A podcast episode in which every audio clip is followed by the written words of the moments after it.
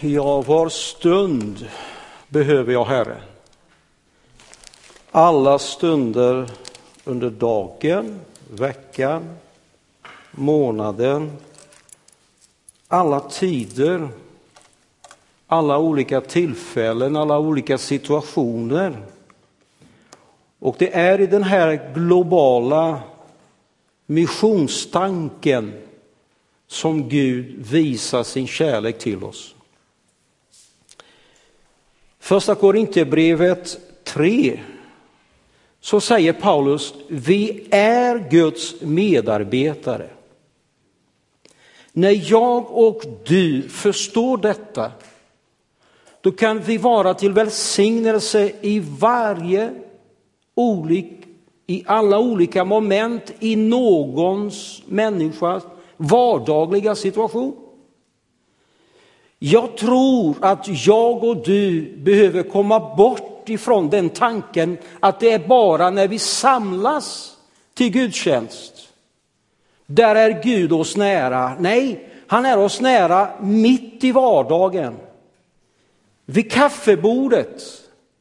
När vi är tillsammans som familj. Vi är Guds medarbetare och Paulus han säger i vers 6. Jag planterade, Apollos vattnade, men Gud gav växten. Varken den som planterar eller den som vattnar betyder därför något, utan endast den som ger växten, och det är Gud. Den som planterar och den som vattnar är ett, och var och en skall få sin lön efter sitt arbete. Ty vi är Guds medarbetare och ni är en Guds åker, en Guds byggnad. När vi tänker och när vi ser oss runt omkring åkrarna, då ser vi det är någonting som man jobbar med. Plöja behövs det för att eh, de olika frön ska tränga ner. Och det är detta som händer när vi samlas till gudstjänst. Då plöjer Guds ord i, vår, i den åker som är vårt hjärta, våra tankar, så att Guds ord tränger djupare. Men meningen är att under veckan så, så ska det här blommas fram till välsignelse. Jesus sa att vi skulle ut till Jerusalem, men inte bara det, också till hela Judeen, men inte bara det, till grannområdet Samarien, men också ha en längre perspektiv, det sista huset i den eh, avlägs, avlägsnade, eh, eh, den, ja, den bortglömda lilla staden eller samhället. Abraham fick en kallelse. Första Mosebok kapitel 12. Och det innebar att han skulle bli till välsignelse. Och när vi nu tänker mission så innebär det att vi missionerar med tanken på att vi ska bli till välsignelse. Du ska bli till välsignelse, till glädje, till tacksamhet. Så när vi bjuder någon på en kaffe, kopp kaffe och en eh, enkel bulle, då missionerar vi. Jag blev så glad när jag fick se, och se er och lyssna vad de här bussarna är med och eh, uträttar och bygger upp att missionera, det är att bli till välsignelse. Var, hur detta kommer att ske, det skall den helige ande arbeta inom oss. Men vad som är viktigt är att jag är mottaglig för vad den helige ande vill att jag ska göra. Det betyder att nära eh, nära där jag finns, men också långt borta. Jag ska vara öppen för det. Jag växte upp i missionskontexten. Eh, uh. Mina föräldrar reste till Brasilien. Min mor från Norge 1951 och min far från uh, Sverige, från Falkenberg 1954. I Brasilien träffades de. De gifte sig. Sju barn fick de. Jag är den andra i sekvensen där. Och så varje gång vi var i Norge, då var vi på Kållandsö. Vi besökte församlingen där. De var med, den lilla församling på Kållandsö var med i ett stort missionsengagemang. Jag och du, vi behöver återigen upptäcka att en individ är väldigt stort för Gud. Kung David, vi läser från andra Samuelsboken kapitel 5. Han eh, är kallad att gå in i Sauls ställe som den nya kungen över Israel. Men innan han blir kung över hela Israel så är han kung under sju år och sex månader över Judas stam. Och hans huvudstad är Ebron. Men nu får de höra att eh, både Saul och Jonathan är döda. Och nu kommer de andra stammarna till eh, David i Hebron. Vi läser från de första verserna i den kapitlet om detta. Och så talar de om, du ska vara herde över mitt folk Israel. Ja, du ska vara förste över Israel. Alla äldste i Israel kommer nu till kung David och säger, nu räcker det inte bara att du är kung över Judas stam, du ska vara över hela Israel. Ja, han går med på det. David är bara 30 år gammal och så blir han kung över hela Israel. Och nu behöver de en ny huvudstad. Så eh, från och med vers 6 läser vi att han och hans män tågar nu mot Jerusalem. Men de som bor där, de säger så här, han, han klarar inte att eh, ta vår stad. Det tänkte, David kan inte komma hit in. Och så säger de, de säger så här, de blinda och halta, de ska driva bort David. Och detta får David höra. I hans kungliga storhet och högmod, då säger han samma ord tillbaka. Han säger så här, jaha, säger ni att blinda och halta inte kan stå emot min makt? Då vill jag mena att blindar och haltar inte ska få komma in i mitt hus. Och så står det här att därför brukar man säga ingen blind eller halt ska komma in i huset. Men vad låg bakom dessa Davids ord? Många gånger så har man sagt något utan att tänka sig egentligen vad man säger. Det kan vara pappa eller mamma har sagt något när vi var barn, när du var barn. Kanske en lärare, till och med pastorn kan ha sagt något som skadade då i ett visst tillfälle. Det var ord som inte var genomtänkta, men ändå. Och så blir det då en, en allmän förståelse. Ingen blind eller halt ska få komma in. Ja, Saul hade gjort fel. Det var hans fel när han sökte en kvinna som Gud hade sagt ingen skall söka de som i situationstecken kommunicerar med döda människor. Och när Saul gjorde det så gick han emot Guds ord. Och krönikeboken då talar om att detta var orsaken till att nu tar Gud, Gud bort kungadömet eller tronen från honom och ger till David. David och hans hus blir mäktigare och mäktigare. Det står så här i vers 10. David blev allt mäktigare och Herren, härskarornas Gud, var med honom. Nu sitter han där i sitt palats. Han har allt han behöver. Men då kommer en tanke och jag tror att det var den helige ande som gjorde att David började tänka på en vän som han hade haft. Och så frågar han, finns det någon som eh, har överlevt? Någon som tillhör Jonatans familj, Sauls familj.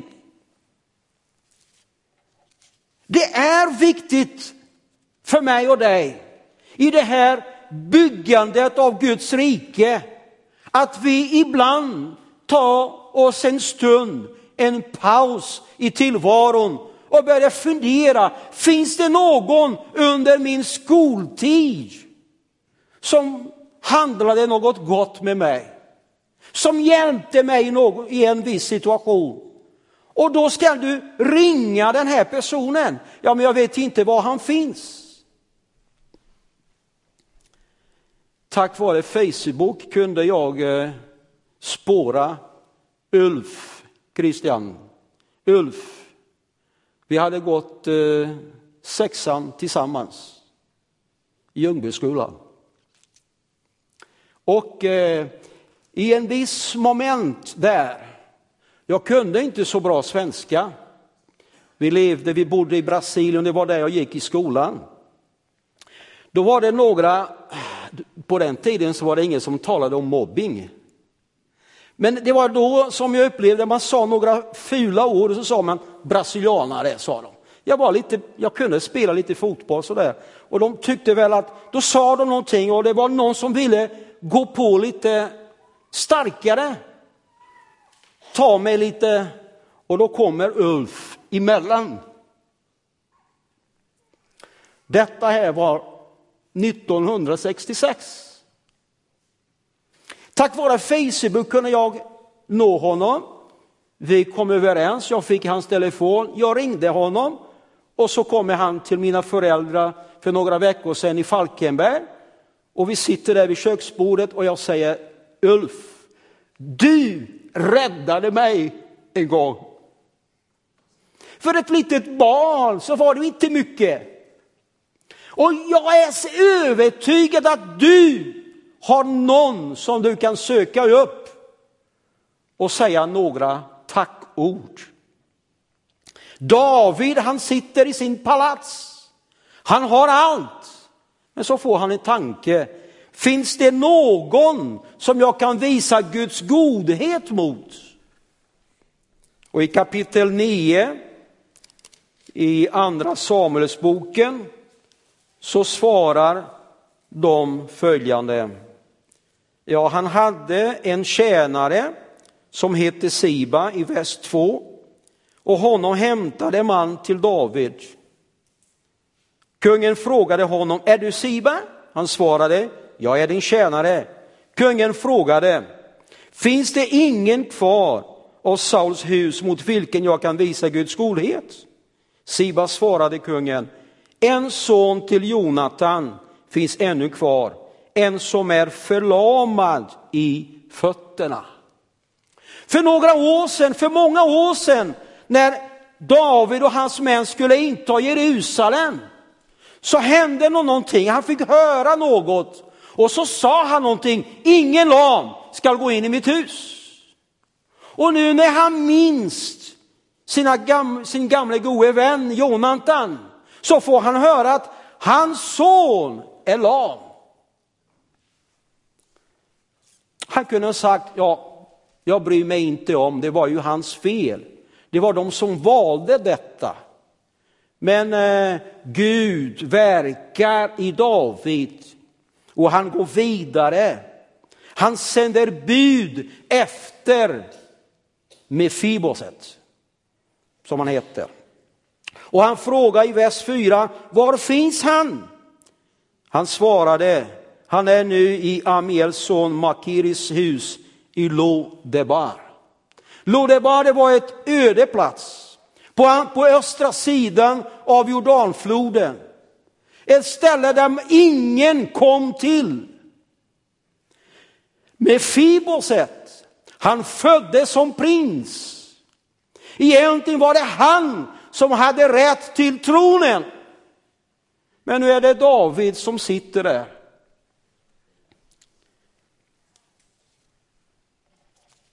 Jag kan tänka mig att många gånger så gick det upp för Mefiboset.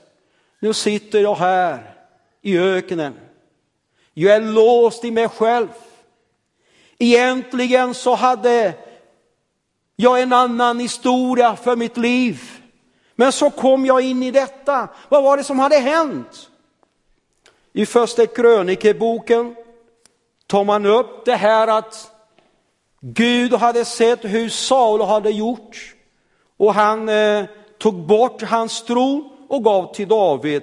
Första krönikeboken 10, vers 13 och vers 14. I andra Samuelsboken 4 och 4 läser vi Jonathan, Sauls son, hade en son som var förlamad i fötterna. Han var fem år när nyheten om Saul och Jonathan kom från Israel och hans sköterska tog honom och flydde. Men under hennes skyndsamma flykt föll han och blev halt. Det var inte med Fibosets fel att han var förlamad. Det var någon annan som tänkte gott, som ville skydda honom. Men som tappade honom och han blev förlamad. Jag tror att mitt i vår vardagliga liv vi möter olika människor som ligger, som sitter, som står i en fast situation. Det är inte deras fel. Det var inte de som eh, fattade denna eller den andra beslutet. Det var andra som gjorde det. Men ändå sitter de där. Mefiboset, han var inte skyldig till att ha kommit till den situationen. När David äntligen får honom till palatset och han kommer och David frågar honom, är du med Fiboset? Så svarar han i vers 6 kapitel 9, jag är din tjänare. David säger till honom, var inte rädd, för jag vill visa godhet mot dig för din fader Jonatas skull. Och jag vill ge dig tillbaka din farfar Sauls alla jordagods och du skall alltid äta vid mitt bord. Ja, det är vad David menar och säger. Men vi har ett problem med Fiboset. Han ser på sig själv och så säger han, var är din tjänare att du skulle bry dig om en sådan död hund som jag. Som Kristi kropp, som Herren Jesus Kristus församling. Och han sa, jag ska bygga min församling. Men där är jag och du medarbetare i detta. Vi måste se till höger och vänster. Kanske blicka lite tillbaka och söka personer som Mefiboset. Som av någon händelse, en tragedi som eh, av någon anledning kom i deras livshistoria. De sitter där fast och ser på sig själva, kanske inte så djupt som Mefiboset såg. Men han säger, jag är en död hund. Ja, han var lam, båda benen. Men eh, han var ju född till prins. Men han upplever sig som en besegrad, som en sårad prins. Men mission det är att välsigna. Och det är det David gör. Han säger nej, du skall äta vid mitt bord. Och du kan tänka dig, David sitter i palatset, nu är det lunch. Hans söner sitter där och så hör de att Mefiboset kommer. Han kanske rullar fram, eh, ja, försöker ta sig fram till kungens bord. Det finns händelser i en människas liv som är orsakad av andra. Det var en olycka, en tragedi. Kroppen har blivit sårad, själen är sårad och anden har blivit förlamad. Andligt talat. Och man frågar sig, vem är jag? Är jag en prins? Är jag en förlamad man? Eller är jag en död hund? Var är jag? Var finns jag? Och jag vill ta den här berättelsen och dela med er att det finns människor runt omkring oss som har sitt, inom situationstecken, sitt lodebar. De är där och de kan inte komma ut. Någon behöver hämta dem. Det var en kvinna, hon hade varit sjuk under tolv år. Mose lag sa, du får inte röra vid någon. Hennes sjukdom gick ut på att hon tappade blod och lagen var klar, lagen var tydlig. Du får inte därför att du är oren och du får inte röra någon annan människa. Hon hade lite tillgångar, men alla hennes pengar var nu slut. Hon hade hört om en läkare och hon hade besökt läkaren, läkare efter läkare. Och hon hade inte blivit bättre, tvärtom. Men lagen sa, jag får inte. Men hon hade hört om Jesus. Och hon fattade ett beslut. Jag måste. Och jag tror, om jag kan vidröra honom. Hon lämnar sitt Lodebar. Lagen sa, du får inte lämna din plats. Men hon gjorde det. Och när hon rör Jesus så känner Jesus något har hänt. Kraft från mig har gått ut till någon och han börjar fråga, vem är det som har rört mig? Jag tror att det fanns runt Jesus den dagen fanns mer folk än vad som sitter här. Det var nog en folkmassa. Men Jesus tappade inte blicken på en enda individ.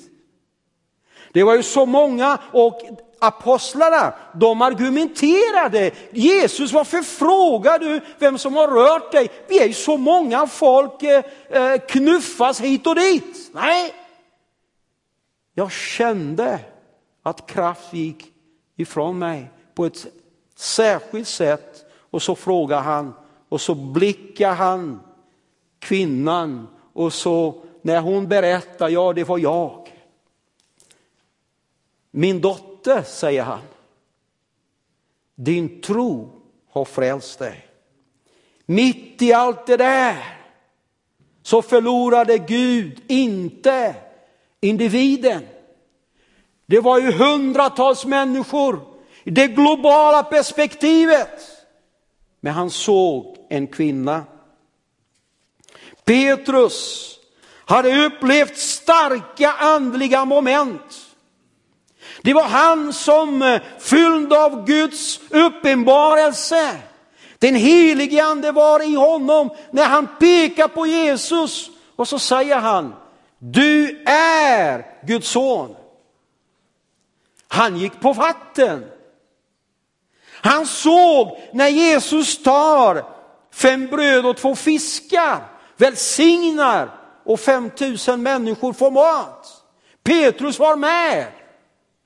Han var med när eh, den där lilla flickan fick livet tillbaka.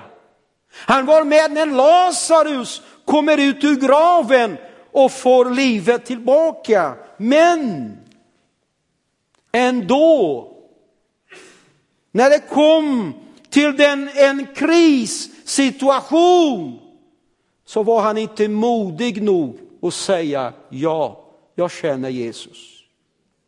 Tvärtom så nekar han, precis som jag och du har gjort många gånger. Men när Jesus på korset och sen uppstånden får möta Petrus så är det inte aggressiva ord han möter.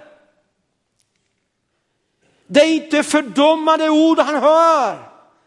Jesus vill bara fråga honom, älskar du mig? Kära vänner, om jag och du lägger ifrån oss våra andra tankar om ett och annat, över vad folk har gjort eller inte har gjort. Om vi bara söker dem och frågar, men du, du är hemma, du kommer inte med längre, men älskar du Jesus?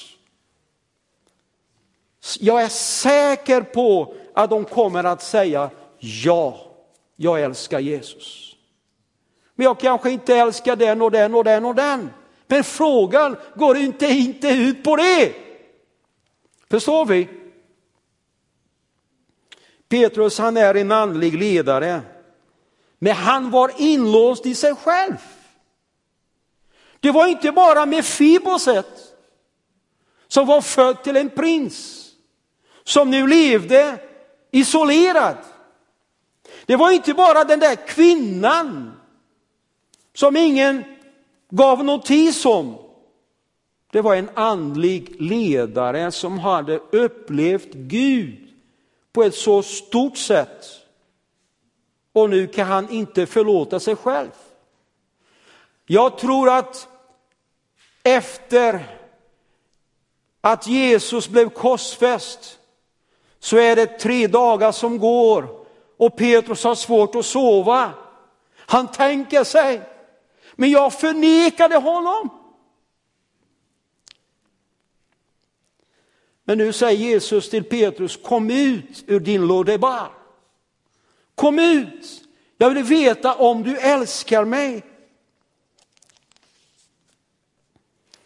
Paulus skriver i sitt brev till, till den unge pastorn Timoteus, du Timoteus, du ska veta att om vi gör något som inte behagar Gud, om vi är otrogna honom, så förblir han trofast. Gud kan inte neka sin egen natur. Han är kärlek. Så utifrån honom så är det ett budskap som går ut och det är försoningens budskap. Och det är denna försoningens budskap som jag och du har blivit kallad till att förkunna. Vi har fått försoningens tjänst och vi ska berätta om detta glada i evangeliet. Gud älskar alla och han är trofast sitt ord. Vi ska höra Salma sjunga. Sen har vi några minuter till och avslutar.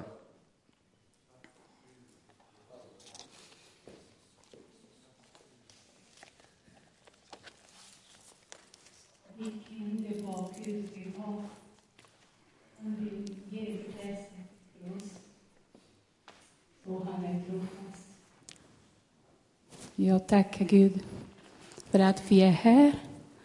Och vi är glada för att vi är här i Guds församling med, med er. Amen.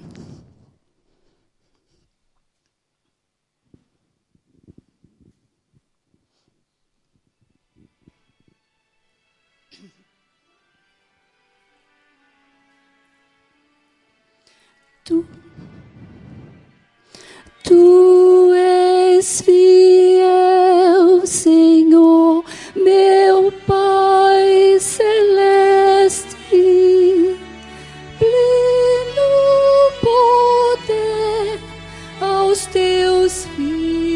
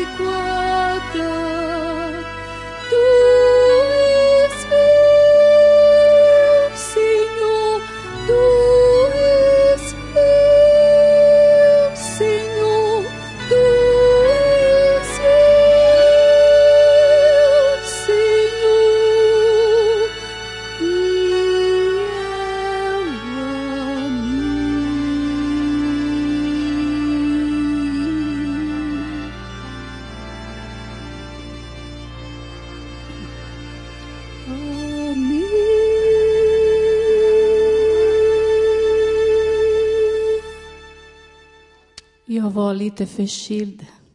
Jag försökte sjunga, men... Tack, tack.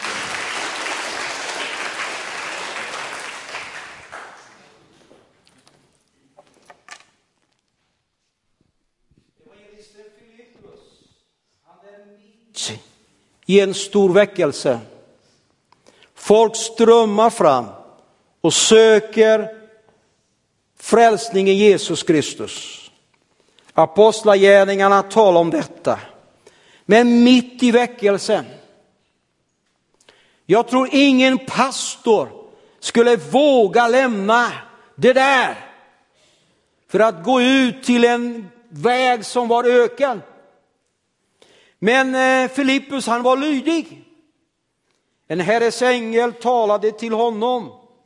Gå vid middagstiden ut på vägen som leder från Jerusalem ner till Gaza. Den ligger öde. Gud vill att jag och du söker upp de människor som du känner. Jag kan inte söka upp någon som jag inte känner. Jag kan predika som jag gör i Brasilien till alla som vi lyssnar, Men att söka upp någon speciell, då måste jag ha något med den personen. Du har säkert en släkting. Du känner säkert någon som kanske har varit med i församlingen. Till och med står kvar i medlemsmatrikeln. Det är bara att titta till höger och vänster. Du saknar. Vad gör jag då?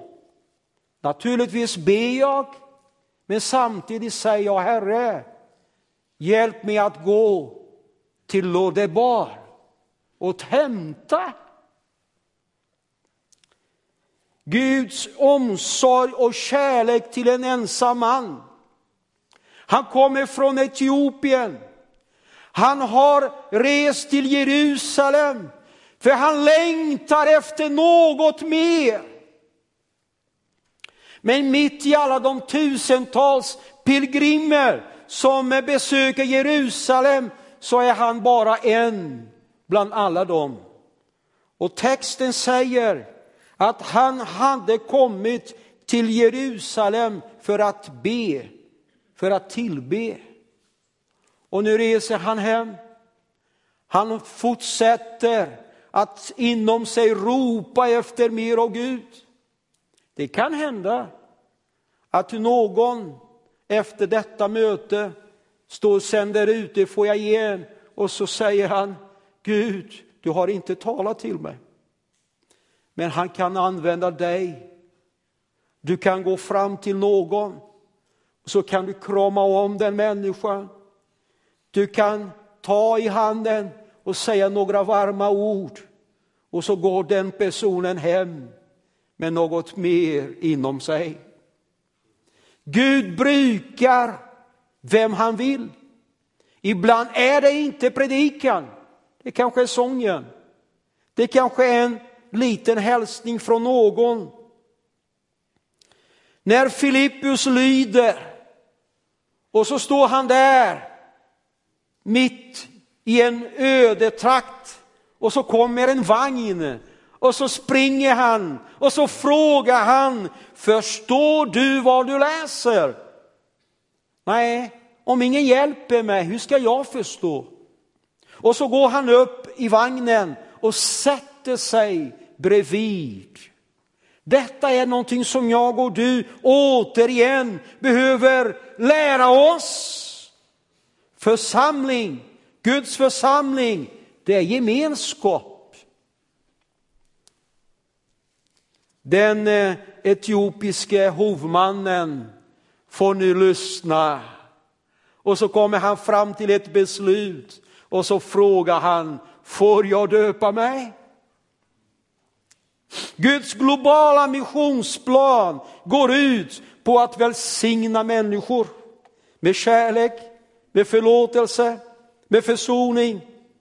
Jag och du behöver ropa ut dem från deras lådebar. De behöver lämna all ödmjukelse de har gått igenom och som låser dem. De behöver lämna all förakt som de har fått höra och så lämnar de ut till frihet. Ja, det finns många som lider en andlig, jag vet inte vilka, vilken ord jag ska välja.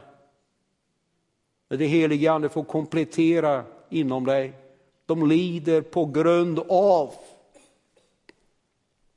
Vem var Mefiboset? En man av David bestämd till att äta vid kungens bord. Men var han inte lam? Hade inte David sagt att de fick inte gå in i hans hus? Jag och du fick han ändra på våra inställningar. Paulus han skriver, vi ska bearbeta våra tankar. Vi ska förnya våra tankar. Ja, men det är hans fel. Han får skylla sig själv. Så får vi inte längre tänka. Men var inte kvinnan en oren människa efter lagen? Men var inte finansmannen en man från Etiopien? Var inte Petrus en förrädare? Alla vi, jag och du, utan Jesus så är vi andliga, andligen sett förlamade. Petrus i sitt brev, sitt första brev, så säger han, men ni är nu ett utvalt släkte, ett prästerskap, ett heligt folk, Guds eget folk. Mefiboset upplevde sig själv som en död hund. Vet du att det finns kristna som en gång fick, blev andedöpta, talade i andra tungomål, blev använt av Gud att profetera, fick hjälpa andra fram till Jesus. Men nu sitter de där låsta i sitt Lodeba på grund av något som hände inom vårt gemenskap.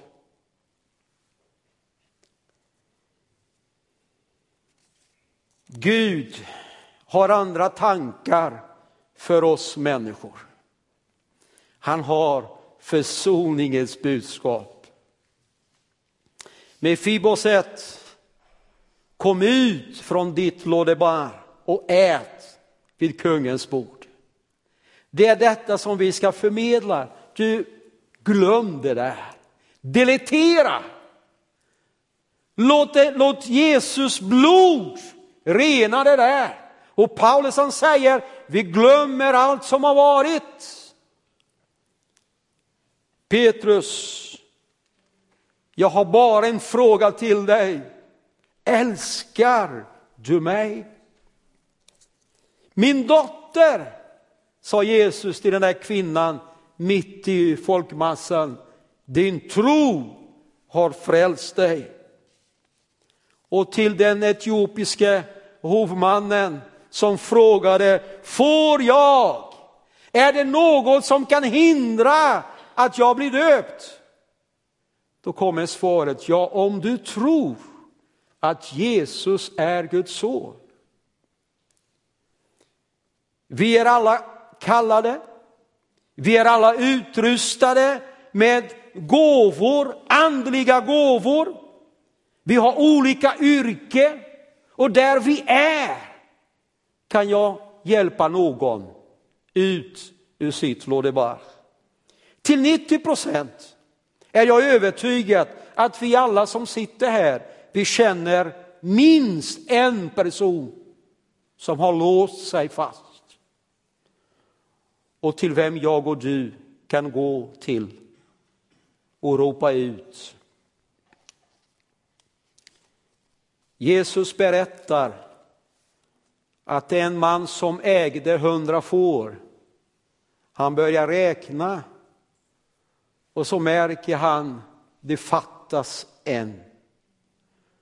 Om jag vore i Teresina, i den församling som jag är pastor, så skulle jag sagt till dem, säg till den personen som sitter nära dig, du, det fattas en.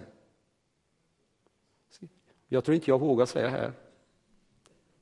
Men du kan, i tankarna kan du säga till den personen som sitter nära dig, du, det fattas en bland oss. Ska vi be över detta? Det fattas en. Du kommer i alla fall ihåg en som fattas. Och när vi då börjar räkna så är det många som fattas. Som sitter där någonstans. Som sitter där någonstans och ropar Gud. Vad har det blivit av din kallelse? Vad har det blivit av allt som jag fick uppleva en gång? Är det någon här som vill hjälpa oss vidare? Du kanske brottas själv med tankar. Du har inte kommit så långt som med Fiboset som sa jag är bara en död hund. Men du kanske går där och grubblar, jag är ingenting. Jag kan inte göra någonting. Den helige ande säger, du är en medarbetare i Guds rike. Ska vi böja våra huvud? Och om du vill ha förbön så har vi några vänner här, vi ska vara här framme. Vi ska ta tid och be så att du upplever den helige ande komma över dig.